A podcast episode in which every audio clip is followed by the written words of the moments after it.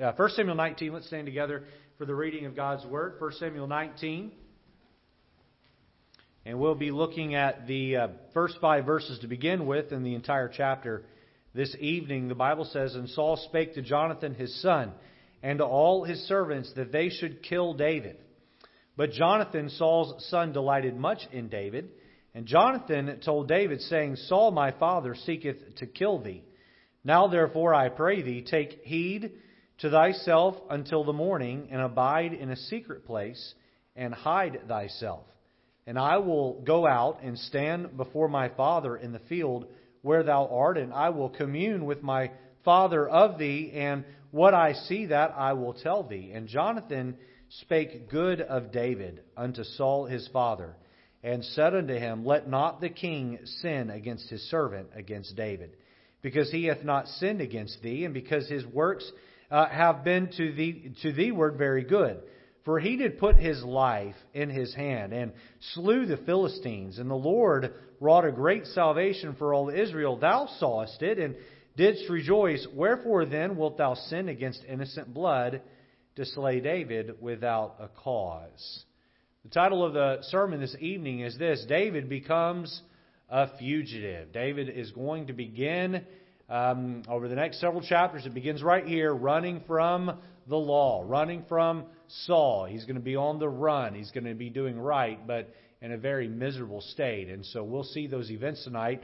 And in particular, we're going to talk about Saul's bitterness and how that hurt Saul and how God would use the bitterness of Saul to help David. Let's pray tonight. Lord, thank you for this place and this time and this chapter of Scripture. One that isn't preached out of very often, but yet, Lord, some critical truths here for us to take in. Lord, help us to examine our hearts. Help our perspective of your sovereignty uh, to be refreshed and renewed. Thank you, God, that you are constantly looking to work a work in each of our lives and hearts. You're looking to grow our faith. You're looking to make us into that image of Jesus Christ. And so, Lord, tonight, help us to understand the passage and grow thereby. In Jesus' name, amen. You may be seated. Well, you, uh, if you've been attending here any length of time, you know that I enjoy um, breaking things up into categories, and uh, my, my, my mind works via an outline. And pretty much everything I do, especially when it comes to uh, studying the Bible. And so, for uh, my own uh, sake of, of study and outline, I have seen that from 1 Samuel 16, where we meet David, through chapter 18, we have David's rise. David's rise. He went from anonymity, nobody knowing who he was, living on the backside of the wilderness, taking care of feeding the sheep, to where now everyone in Israel know uh, who David is. He's a household name. He's had his rise in fandom. He's had his rise in popularity. Chapter 19 to the end of this book, 19 to the end of 1 Samuel, we're going to find David's, we're going to see David's refinement.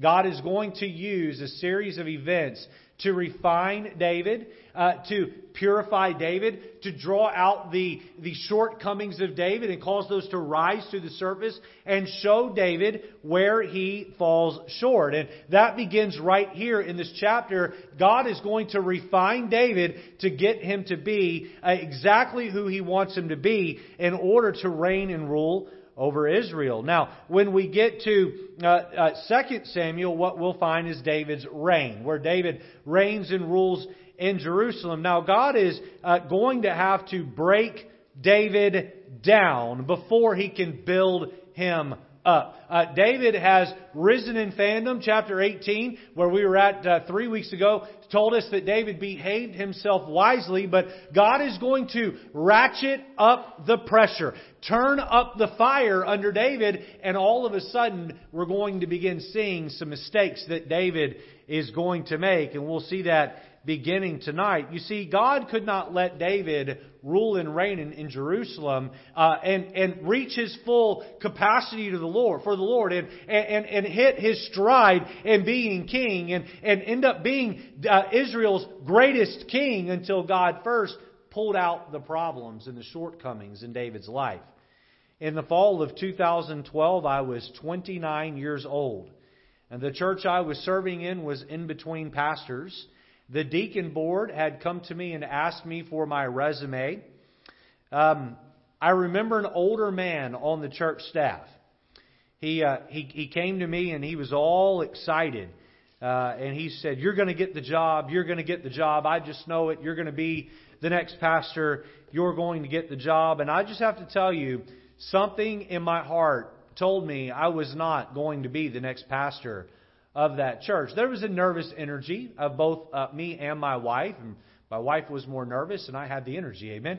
Uh, but um, we were uh, anticipating the possibility of that happening, stepping from the assistant pastor position into the pastor position. But something in my heart told me that this just wasn't the right fit, that it wasn't going to happen. I remember as though it was yesterday, I was standing in this assistant pastor's office, and I looked at him and I said out loud, I said, I just don't think so. I don't think I'm ready to be the pastor of this church. By the way, I wasn't just ready to not ready to be the pastor of that church. I wasn't ready to be the pastor of any church. And I looked at him and I said, My life to this point has just been way too easy. It's been way too easy.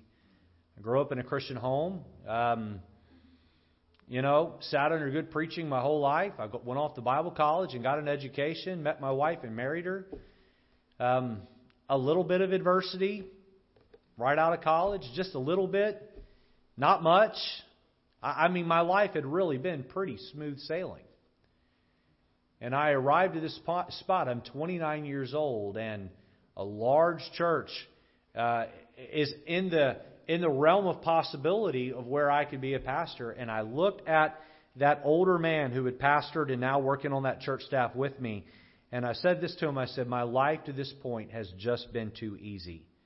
I said, God has not allowed me to struggle enough in order to inherit such a lofty and important position. Those words were prophetic. I did not become the pastor, as you know, and God would use the next several years to refine me. He would send a lot of hurt and pain. Um, I was not a fugitive like David became a fugitive. My life was never in danger. Amen? But I felt like a fugitive at one point. Why does God allow hurt before He allows something great? Well, the answer is simple He's refining you. You understand that God does not let hurt just accidentally land in your life. Anytime someone mistreats you or wrongs you or a problem uh, kicks you in the mouth or sets you back or knocks you off the track and pushes you away from the plans that you had for your life, God has signed off on that child of, if you're one of his children and he's allowing you to grow. He's trying to refine you. Now, the better we are at learning these lessons, the shorter the refinement time is. The, the, the, the worse we are and the more stubborn we are and hard headed we are at learning these lessons, God may take a long time, even a lifetime, to refine us. God allows us to struggle and suffer before He allows us to see great success. Someone worded it this way, and I would encourage you, if you don't have this quote memorized or are not familiar with this quote, I would encourage you to write this down. Someone worded it this way. They said, God generally does not use a man or woman greatly until he allows them to be hurt deeply. God generally does not use a man or woman greatly until he allows them to be hurt deeply. And I must say that I wholeheartedly agree with that statement. Wholeheartedly agree with that statement. 1 Peter chapter 1. If you, you don't mind, turn over there. 1 Peter 1. And I'd like for us all to look at this verse this evening. It's a verse on a Sunday evening, Sunday evening crowd. Most of you will be familiar with it. But I went and I, I have looked at this verse many times over the last 10 years of my life. Many times when I've gone through a hardship, I have found my fingers turning the pages over to 1 Peter chapter 1 and to this passage here. And this passage has done a lot of firming up my faith in God and helping me understand that God is working a greater work in me. Look at verse number 7.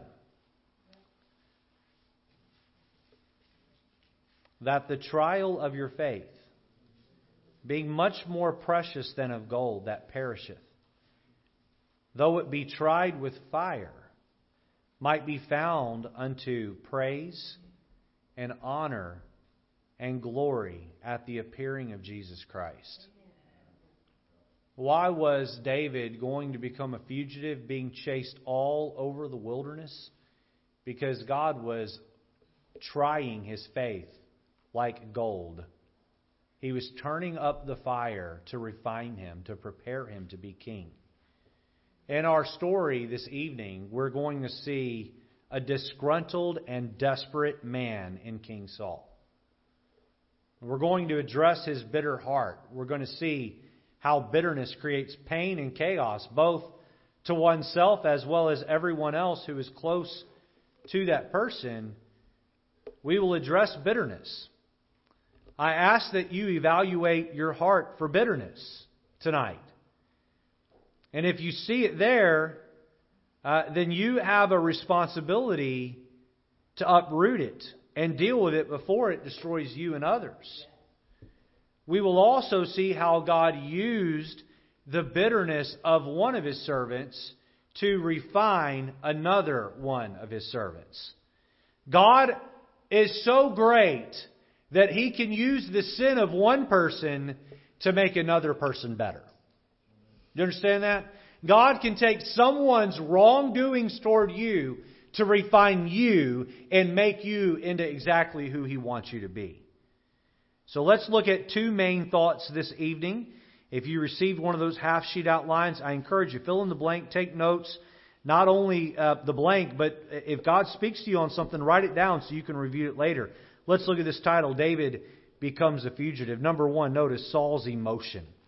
Saul's emotion. We're going to spend a few minutes here talking about bitterness. Notice letter A. His bitterness was intense. His bitterness was intense. Is my microphone on, Brother Joe? It might be me. Oh, there we go. All right. His bitterness was intense. Look down at verse number 1 of 1 Samuel chapter 19. The Bible says, And Saul spake to Jonathan his son and to all his servants that they should kill David. Wow! What is going on?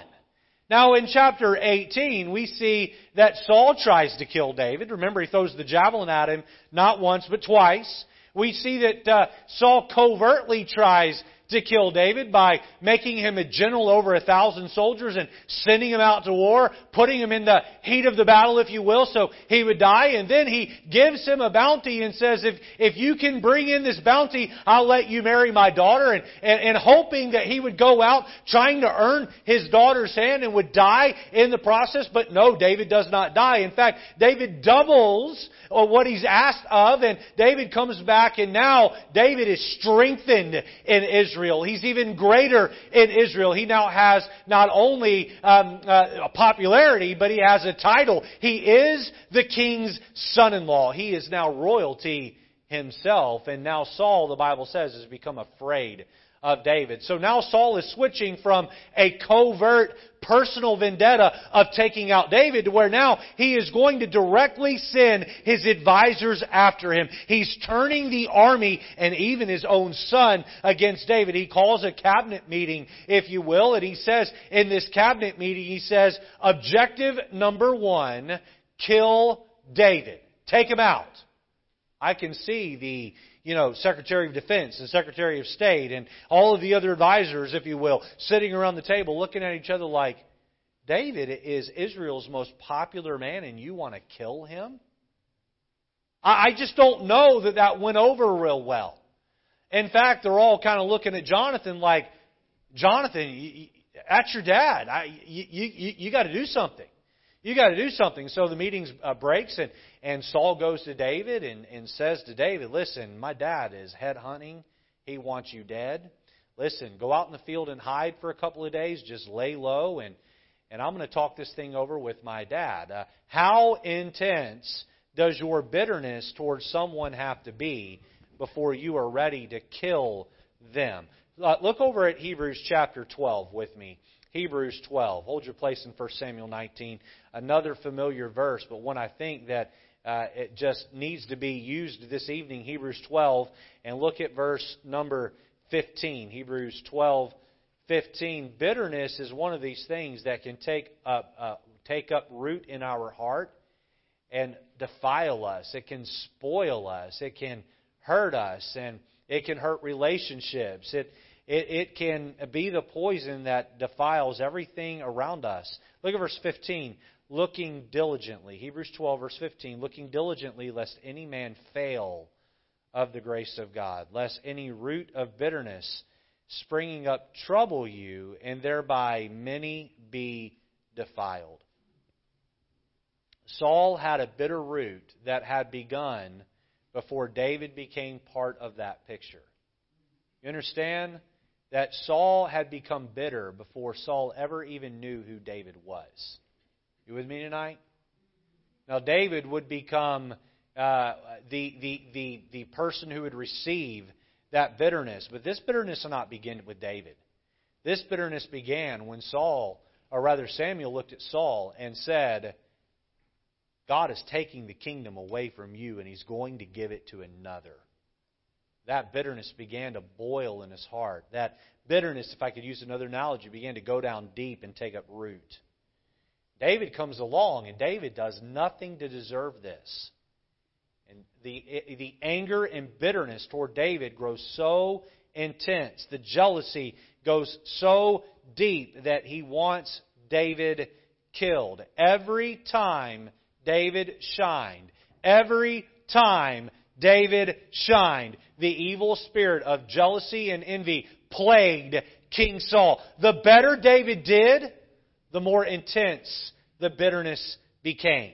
Number, letter, number one, Saul's emotion, letter A, his bitterness was intense, but let's look at letter B. Notice his bitterness was irrational. It was irrational. Look at verse number 2 of 1 Samuel chapter 19, verse 2. But Jonathan, Saul's son, delighted much in David, and Jonathan told David, saying, Saul my father seeketh to kill thee. Now therefore I pray thee, take heed to thyself until the morning, and abide in a secret place and hide thyself. And I will go out and stand before my father in the field where thou art, and I will commune with my father of thee, and what I see that will I tell thee. All right, look at verse 4. And Jonathan spake good of David unto Saul his father, and said unto him, Let not the king sin against his servant, against David because he hath not sinned against thee, and because his works have been to thee were very good, for he did put his life in his hand, and speaking of Goliath, slew the Philistine, and the Lord wrought a great salvation for all Israel. Hey, Dad,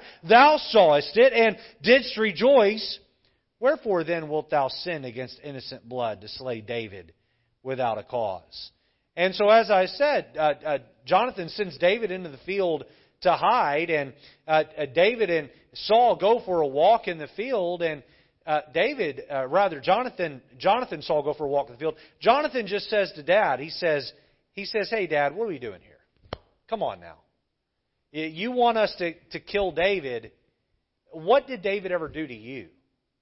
How did David ever earn this kind of treatment. Listen, David, when no one else was willing to, he went down in the valley, he put his own life in his hand, and he took out the giant on your behalf, Dad. Had he not been willing to go down there and do that, who knows what would have happened? The outcome may not have been uh, as peachy keen, if you will, as it was. And here you are now wanting him dead. You have no cause for wanting to kill him. Now, uh, you and I, looking at this situation along with Jonathan and everyone else, would say there is no reason for Saul to want to kill David. What would we say about that? We would say Saul is acting in a way that is irrational. But do you know that to Saul, David's death was not irrational? Jonathan finishes out verse 5 by saying, without a cause. You have no cause.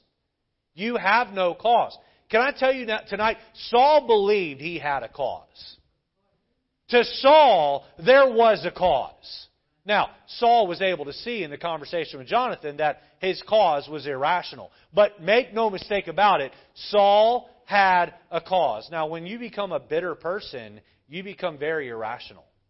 You become very irrational, especially toward the one that's done you wrong or the one that you believe has done you wrong. Or in Saul's case, um, there was no wrongdoing, but he was just envious, and that envy had turned to bitterness.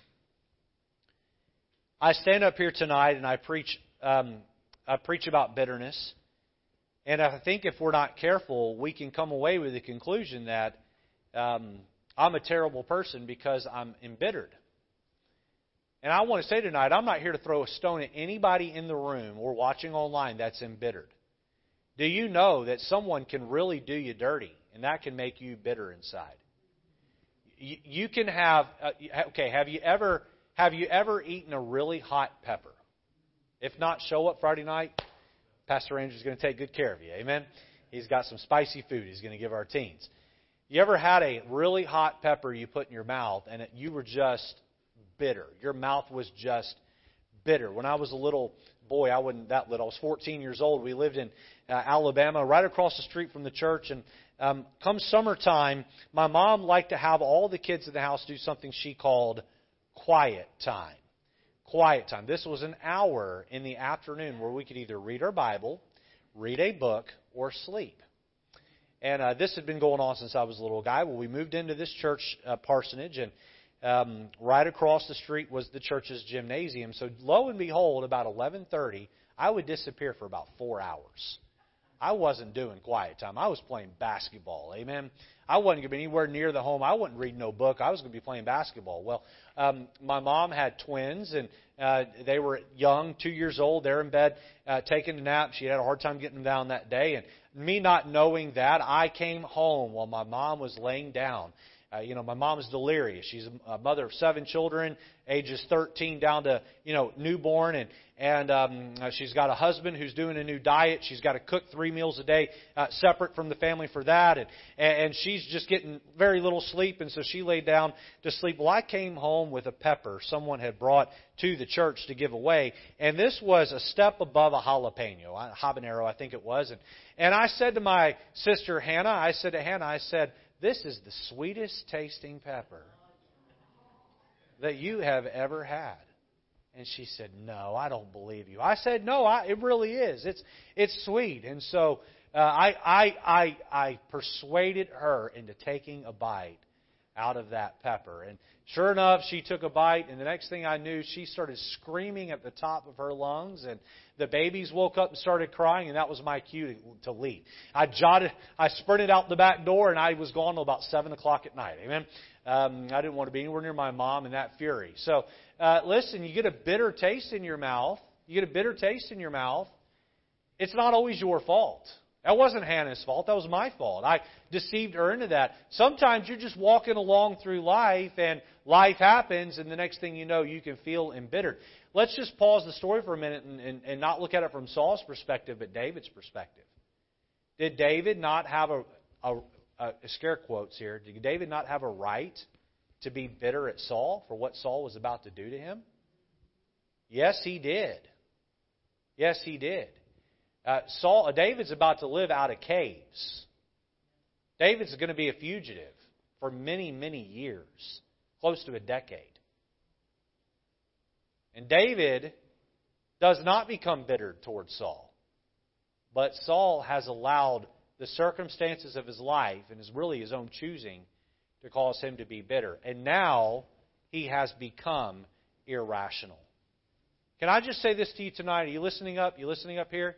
If you have bitterness in your heart, there's a good chance, and I'm not condemning you. I'm just trying to help you have a little bit of a reality check here. If you have bitterness in your heart right now, there's a good chance you are behaving in a way that's irrational.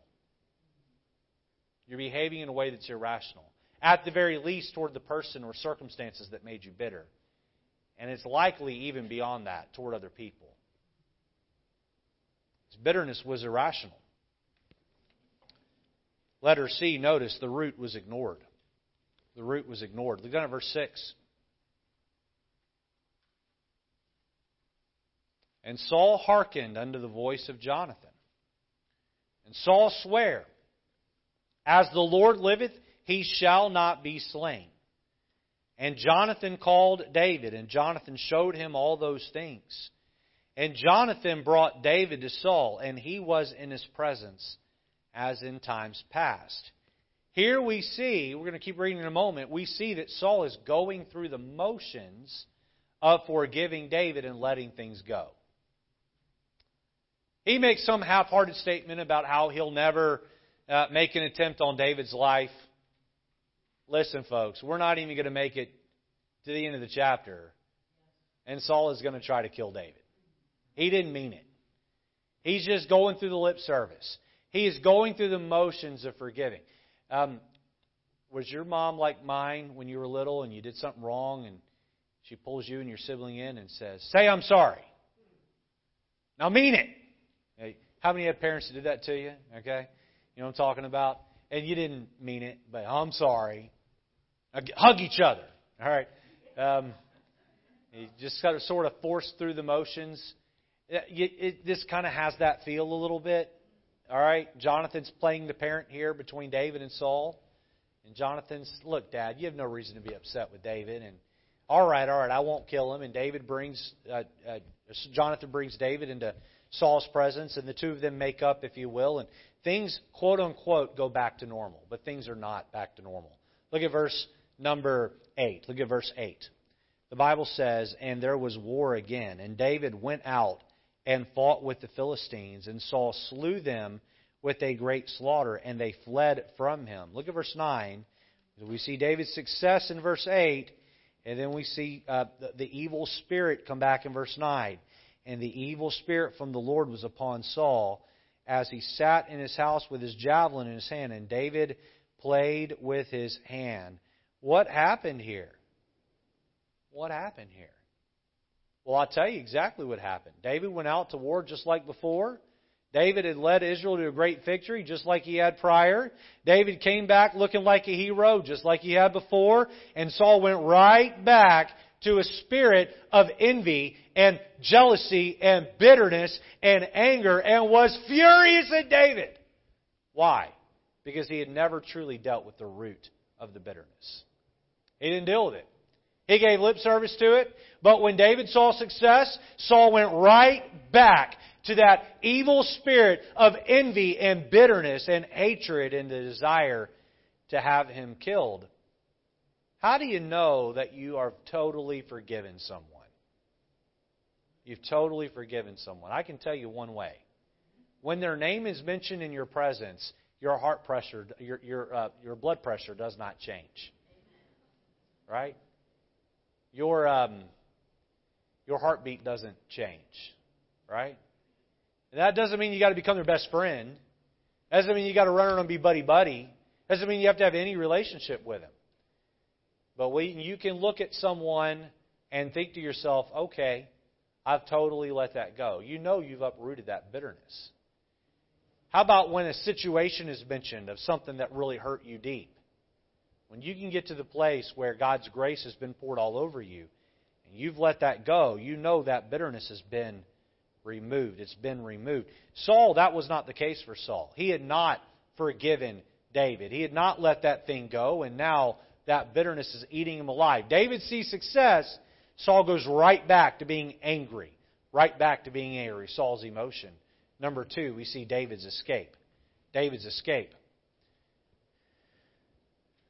Now, in preparation for this message, I, I, read and read and read the passage, and I studied the passage, and um, then I started pulling down a, a few commentaries of mine, and I I read the commentaries of a couple of different people, and, and I was left scratching my head because I felt as though they were being way too hard on David in this passage. And then I remembered that, you know what? Uh, David is being refined by God. And so David's mistakes are meant to be highlighted right here. Let me just say that in this situation, I don't know that I would have handled it any different than David did. I'm just telling you the truth. I don't know that many of you would have handled it much different than David did. But we're going to see that God is refining David through this. He's refining him. Now, do you have anyone in your life that's just awful to you? And if you do, I, I, I don't need you to tell me who it is. Amen? But stop and think about that. Maybe it's just someone you see a couple of times a year at a family reunion. Maybe you bump into them every day at work. Um, in a room this size, we probably have everything in between. You have someone that's just awful to you. And you think to yourself, why do they treat me so bad? And, and, and why is this ongoing? I used this illustration some time back, and so I'm not going to I'm not going to give every detail of it. But remember when I shared with you the church some time back that my mom had taught me about sandpaper people? How many remember that sandpaper people? Only three hands. So you're going to have to hear the whole illustration all over again. Amen. I had a I had a young man in my in my class who was just really giving me a hard time, and nine months of being in a class with a child who's just a, a peer who's just just intent on torturing you verbally in every way possible. Nine months feels like forever. Feels like forever. And uh, I would come home and I would moan and mope and complain about how terrible it was to my mom. And finally, my mom looked at me and said, You know, you need to learn how to handle this young man because you're always going to have somebody in your life who God is using to rub the rough edges off. This person is like sandpaper in your life. God is using them to make you better. You know what Saul was to David over the next decade? He was sandpaper in David's life. You know, if I was God, you know what I would have done? I would have like thumped Saul off the scene right after Goliath, and I would have just made David king. I mean, he's behaving himself wisely, 18 tells us, chapter 18 tells us. Looks like he's good to me. Let's stick him in there. But God looked down at David and said, He's not ready yet. And yes, Saul is plagued with the evil spirit of bitterness and anger and envy. I'm not done with Saul either. I'm going to leave Saul in that position of, of, of the kinghood, the kingship. I'm going to leave him there for the sole purpose of preparing David to be the next king. Did you know that coworker at work who drives you crazy. God very well may have them right where they are because He's trying to refine you. Did you know that um, that rough spot in your marriage where you and your spouse just can't seem to get along for anything? Did you know God's trying to use that to refine you? Sometimes God allows people who are broken into our life because He's using them to shape us and make us into exactly who He wants us to be. Now, I want to say to everyone here tonight, I'm not running around the platform, and I'm not screaming and hollering at the top of my lungs, and, and I'm not preaching some impassioned sermon. But the truths I'm sharing right now will really help you if you'll listen. Really help you. God is going to use people who are broken in your life to fix you. Fix you. God could have pulled Saul right out of there and put David in, but he said, No, I'm not done with Saul. I have a purpose for Saul. Saul has turned his heart over to bitterness. I'm going to use embittered Saul to make David into exactly who I want him to be. But how about David? We're going to see over the rest of the chapter, David really only makes one good decision. We'll get to what that decision was in a few minutes. But David, instead of trusting in the Lord, decides to trust in his earthly alliances. He decides to lean on his own understanding. And as a result, there's a whole lot of damage that's done between Saul's bitterness and David's, uh, David's leaning on his own understanding. Boy, we see quite a bit of damage that it begins to happen here in David's life. Notice letter A. His friendship was disrupted. His friendship was disrupted. Look at verse number 2, 1 Samuel 19, verse 2. The Bible says, But Jonathan, Saul's son, delighted much in David. And Jonathan told David, saying, Saul my father seeketh to kill thee. Now therefore I pray thee, take heed to thyself until the morning, and abide in a secret place, and hide thyself. Next week, when we get to chapter 20, we're going to devote an entire sermon to the relationship that David and Jonathan enjoyed. Here in chapter 19, we see that as far as Scripture is concerned, this was the second to last time that David and Jonathan would have any contact with each other.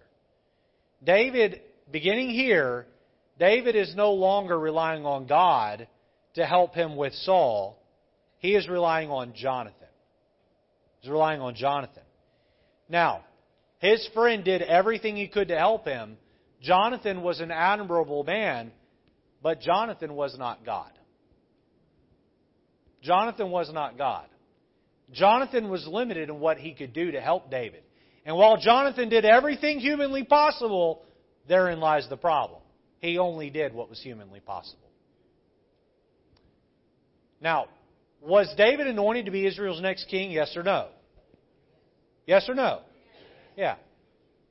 If he had not gone to Jonathan to help but turned to the Lord, would have Saul killed David? No. No. David was going to be Israel's next king regardless. But David did not turn to God here. David turned to Jonathan. Because of this, the sin of Saul, this beautiful because of the sin of Saul and David's decision to rely on Jonathan, this beautiful friendship. Fact, one of the most beautiful friendships in the entire Bible was interrupt, interrupted. David and Jonathan's interaction in chapter 20, we see they, after that they never speak again, and then Jonathan is killed in battle by the Philistines. What do we see here? That sin brings forth separation.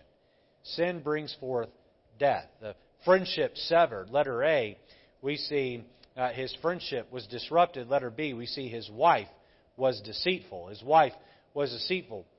Um, I'm just going to throw this out here, all right? I don't believe that Michal ever truly loved David. I just don't think she did. I think that uh, back in chapter 18, I think that she was in love with being in love. But I don't think she was actually in love with David. I think she loved the idea of being married to the most famous man in the country at the time but I don't think she ever loved David. In fact, um, we're going to see here their marriage is going to be put on pause. In fact, Michal is given to another man to marry for a short time. And then when they get back together, David brings the, the um, Ark of the Covenant into Jerusalem, and then uh, she scorns David in her heart. There's just not ever a good, solid marriage between David and Jonathan. And I just want to say this, slip this in right here. Uh, uh, rather, I'm getting all kinds of names mixed up tonight. Marriage between, they were never married. Amen? I better clarify that real fast. David and Jonathan uh, were never married. Amen?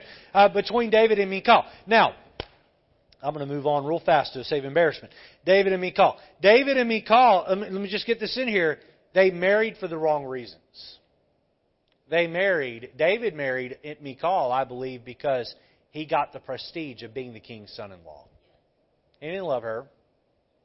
He didn't love her. You say, how do you know he didn't love her? Because in a handful of chapters, he's going to go, just often marry another woman.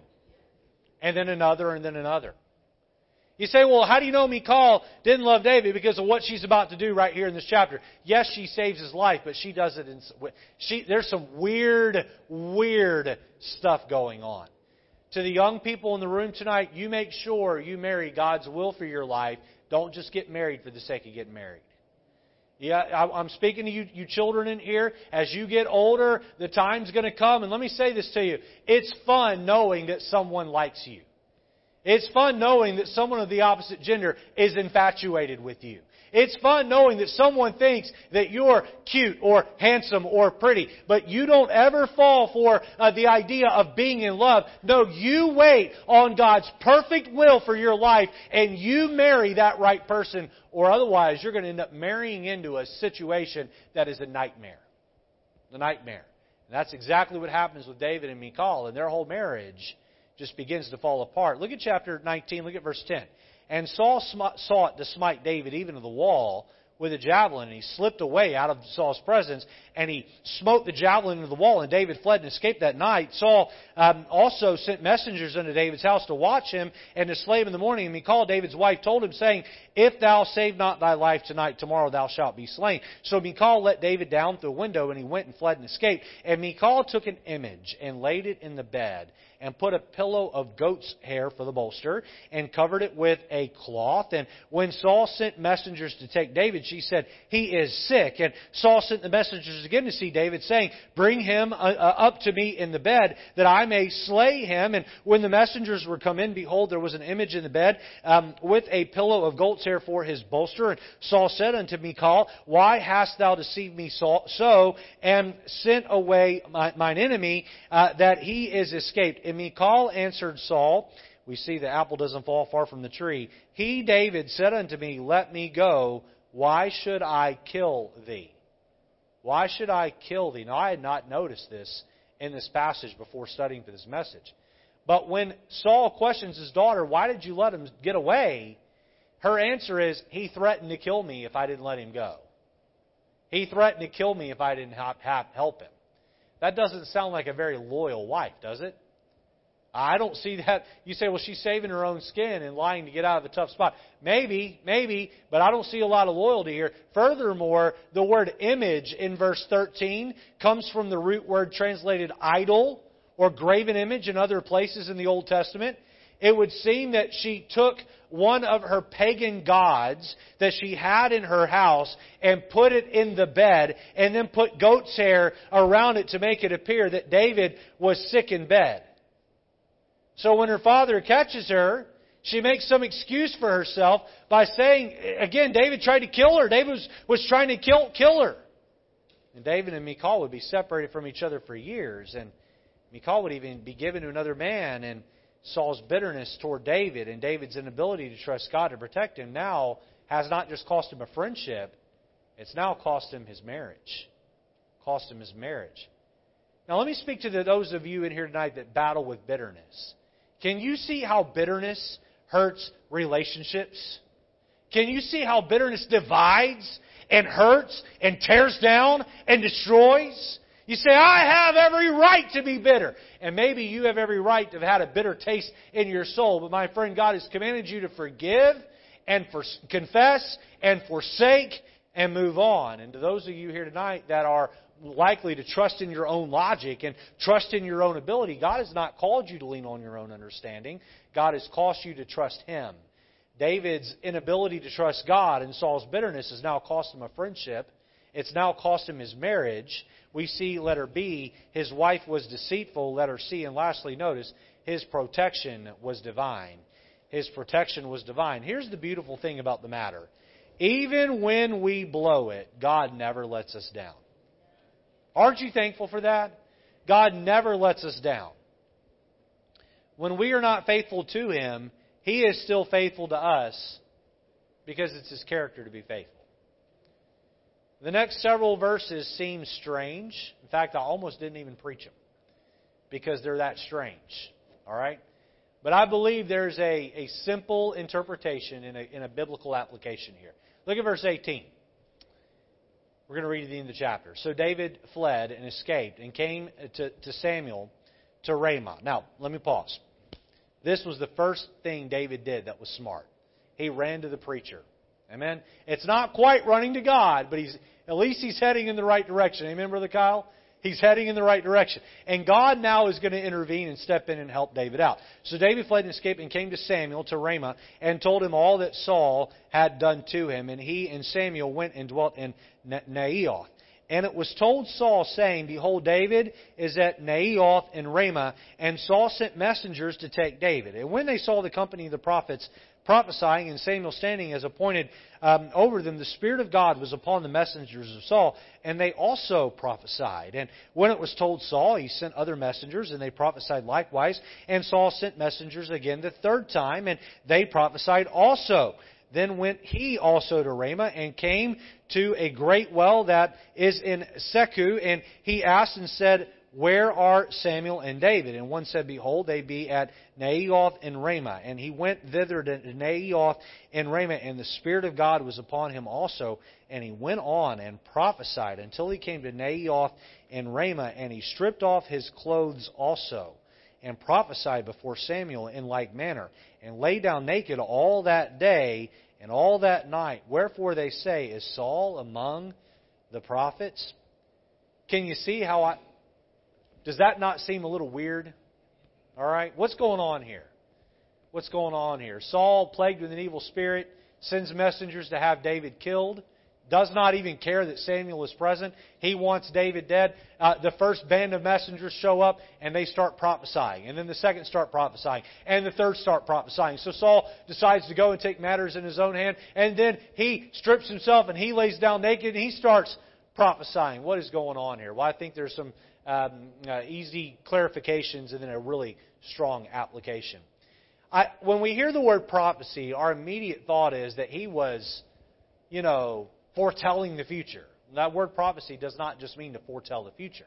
It can mean to foretell or to preach or to praise God. Here's what I think. All right. I think that this first group of messengers showed up and the Spirit of God came down on them and they started praising God. Then the second group came up, and the first group sitting there praising God, and they think, what, what's wrong with you all? You were sitting here to do something, and now you're standing there praising God. And the Spirit of God falls on them, and they start praising God. And then the third group starts praising God, and then along comes Saul, and he starts praising God. Now, as far as the naked thing goes, I don't think it means that he was in his birthday suit. All right? I don't think that's what that means. All right?